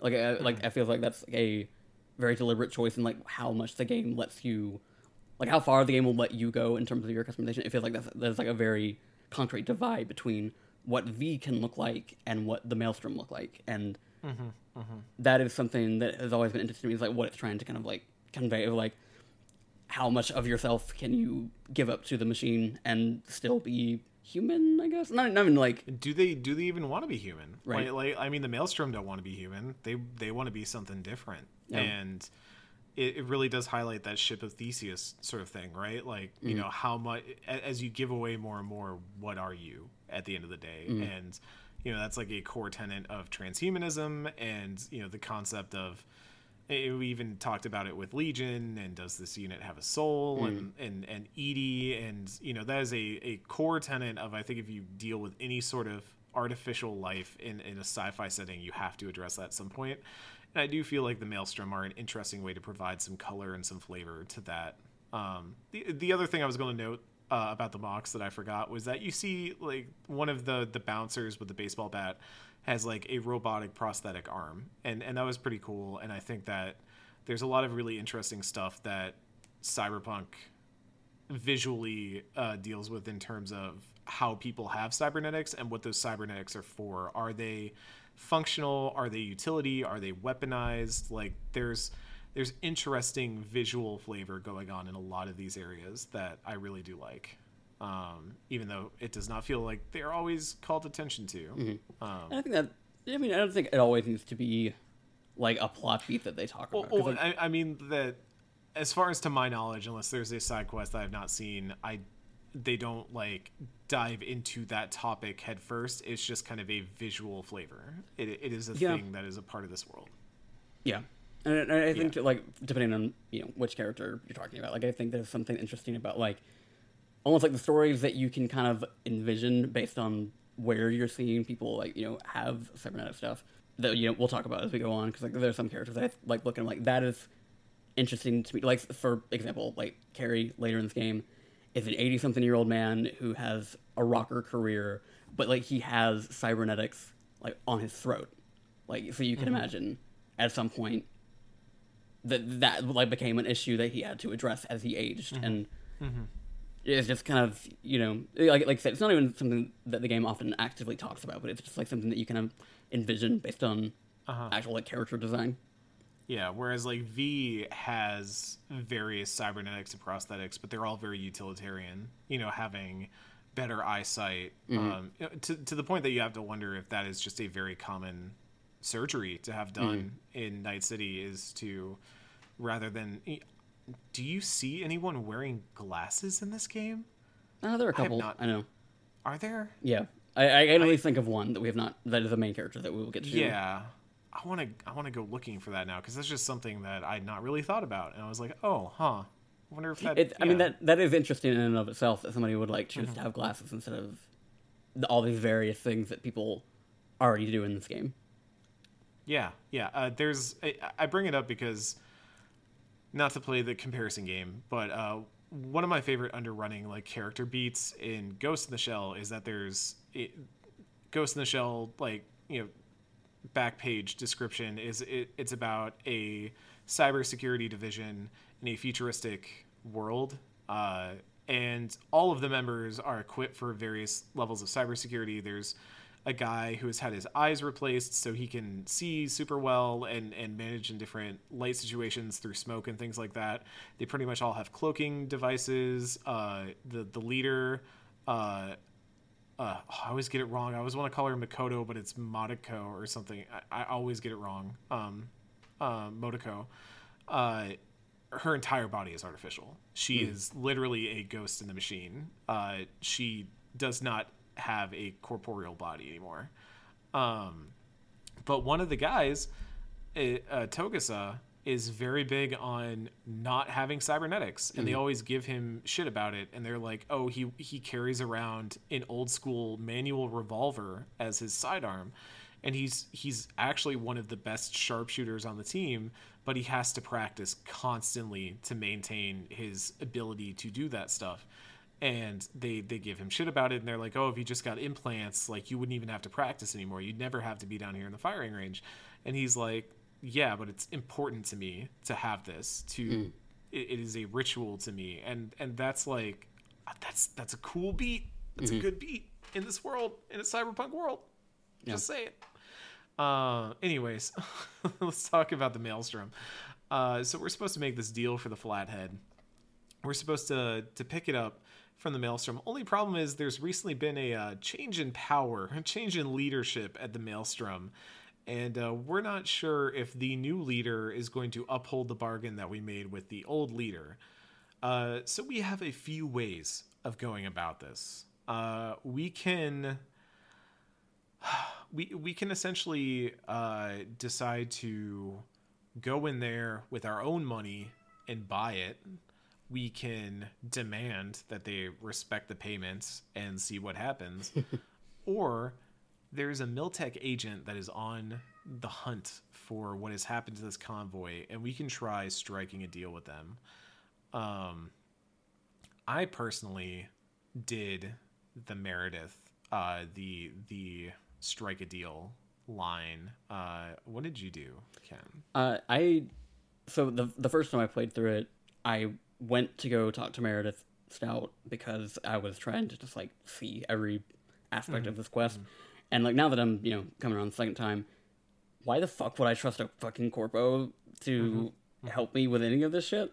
So I didn't even go meet her this time, and uh, so like honestly, like the entire like Militech like sub story of all of this was just completely absent for me, um, which was you know interesting. And like you know, there's even a point later where we go through it, and Jackie's like, "Oh, I'm glad that we got through the Voting Corporal bullshit," but not doing that actually kind of worked out my favor in one way because when I did it the last time, and I was I was playing a street kid, I didn't have the option to remove the uh, the virus off of the credit sheet that they gave us, and so when I used it, uh, the Maelstrom guys were like, "Hey, what the fuck is this? It's got this virus on it," and so because of like the order of operations of that, I ended up having to do a boss fight at the end that I actually didn't have to do this time because when it got to the point where they were demanding payment again, uh, you know, Jackie and I like had our guns on them, and you get an option, like you get an interrupt to just shoot uh, the boss in the head, Yeah, yeah. and thus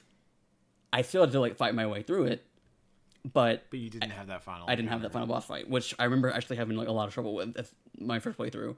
So that was that was nice. That was uh, a nice um, kind of permutation of something that was mostly similar to what I did last time, but having seen the breadth of this quest and you know thinking about like what actually made sense for me as a street kid V to do, I instead had to do that, and it was actually a fairly breezy uh, quest for me uh, in that way because by this point I had you know really invested in all of my hacking abilities, so they were like ping and like figure out where everybody is and navigate up through places uh, with a little more uh, a little more planning and not have to deal with that giant fight at the end that is decidedly not um, uh, pleasant to do if you have a stealth build.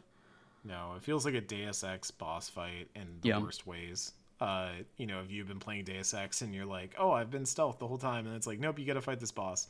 Before they added the patches in that that fix that, it's the same way where it's like, "Oh, no, you you just got to fight." I actually think you might be able to sneak out of there, but Yeah. I think every time I tried it, it just did not feel great, and I just fought the boss instead. Because I had always done that route, which was uh, fight the Maelstrom and work with uh, Militech. Uh, this time was the first time I had ever done the remove virus from the shard thing. Um, which, let me tell you, as Ken can attest, was not easy to figure out how to do because the game really does not tell you how to do it. And I do not remember this being a thing for pretty much any other point in the game. Yeah, Uh, and accessing the menu was a nightmare and just very not great. we had to look up UI. guides for it. Yeah, we had to look up multiple guides for it and then figured out that not only were we like looking for a thing, but there were multiple places where we could have been looking for a thing and we had to find the correct one, the correct journal one to hover over because there were multiple journal tabs we could have looked at. And I uh, think to some degree, and this this might be just my memory like playing tricks on me.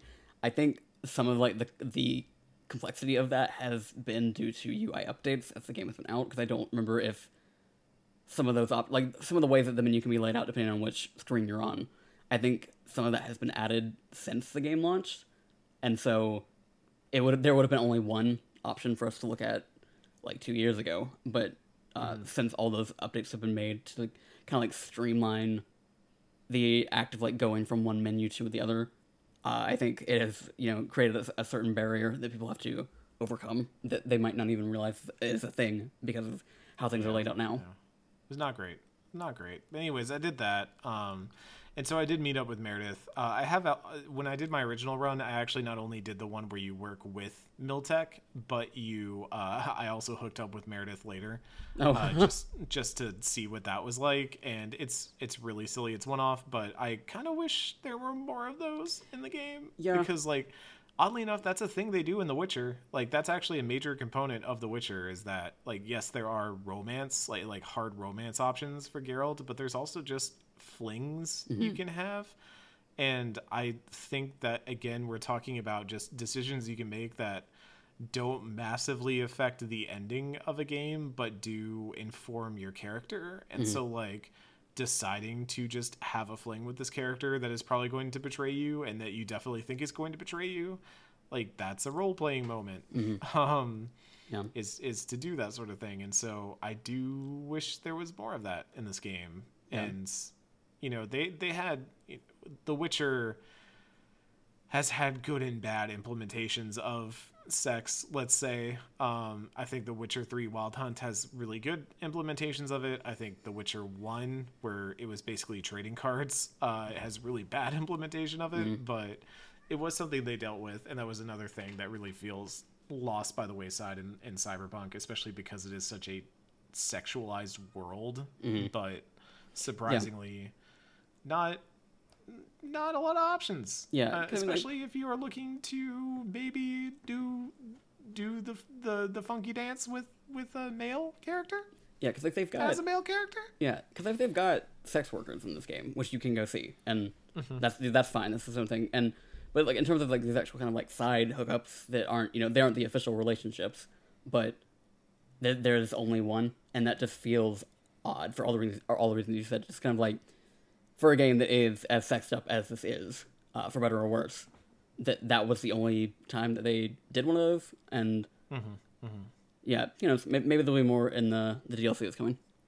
yeah, yeah, right. The the DLC. I wonder if that DLC is going to be out by the time that we're like. Like, like if we will have to mm. cover that DLC as part of this podcast. I'm just now thinking about. I mean, that, maybe but- we'll we, we could like come back and do an episode. Yeah, yeah. I mean, could, I'll, could I'll play it. I'm gonna play it. Like, yeah, I mean, look, if I'm gonna play this entire game again, I might as well play the DLC too. Like, in for in for a penny, in for a pound. But, um, it's I, having done both variations of the Militech line. I actually do like that version. Um, I actually like the version where you betray Meredith a fair bit because it ends up making it so this character who if you had worked with Meredith, basically dies off screen, and uh, Meredith just like coldly kills him because she's like, "Oh yeah, I didn't care that whether he was the mole or not. I'm just getting rid of one more loose thread." Whereas like here, he like gets his comeuppance, and he's like, "Ha, Meredith is dead. Got her." and it is very, it is very like a corpo type storyline, Right. so it felt very good for IV to do, um, Yeah. and there were a lot of good corpo lines in it. Um, but I will say that like yeah, the combat out of there, like dealing with all that stuff afterwards was so just nothing. Just mm. I, I I don't know. I'm not at the point yet where I think anything interesting is happening in the combat of Cyberpunk mm. and I know that there are situations later, like there are very specific missions in this game where I think there are there's cool combat happening mm. and, and interesting puzzles for the player to solve. I just don't think that we're we're here yet, but I do think it's weird that this is one of the areas they open up with because I don't think it's a particularly interesting combat the series of combat arenas that you end up in. So yeah, I, I did at least like it as an example of because like I don't think there really are a lot of times where there are like these giant diverging paths, or not even giant diverging paths, but like there are diverging paths, and some of them are locked behind your origin story. Like that is at least th- this mission is at least an example of that in a time when I think the game does it really well because like I having played it only as street kid only only found out about that other option through looking at guides. And like because that, that would have not even been a thing that occurred to my character.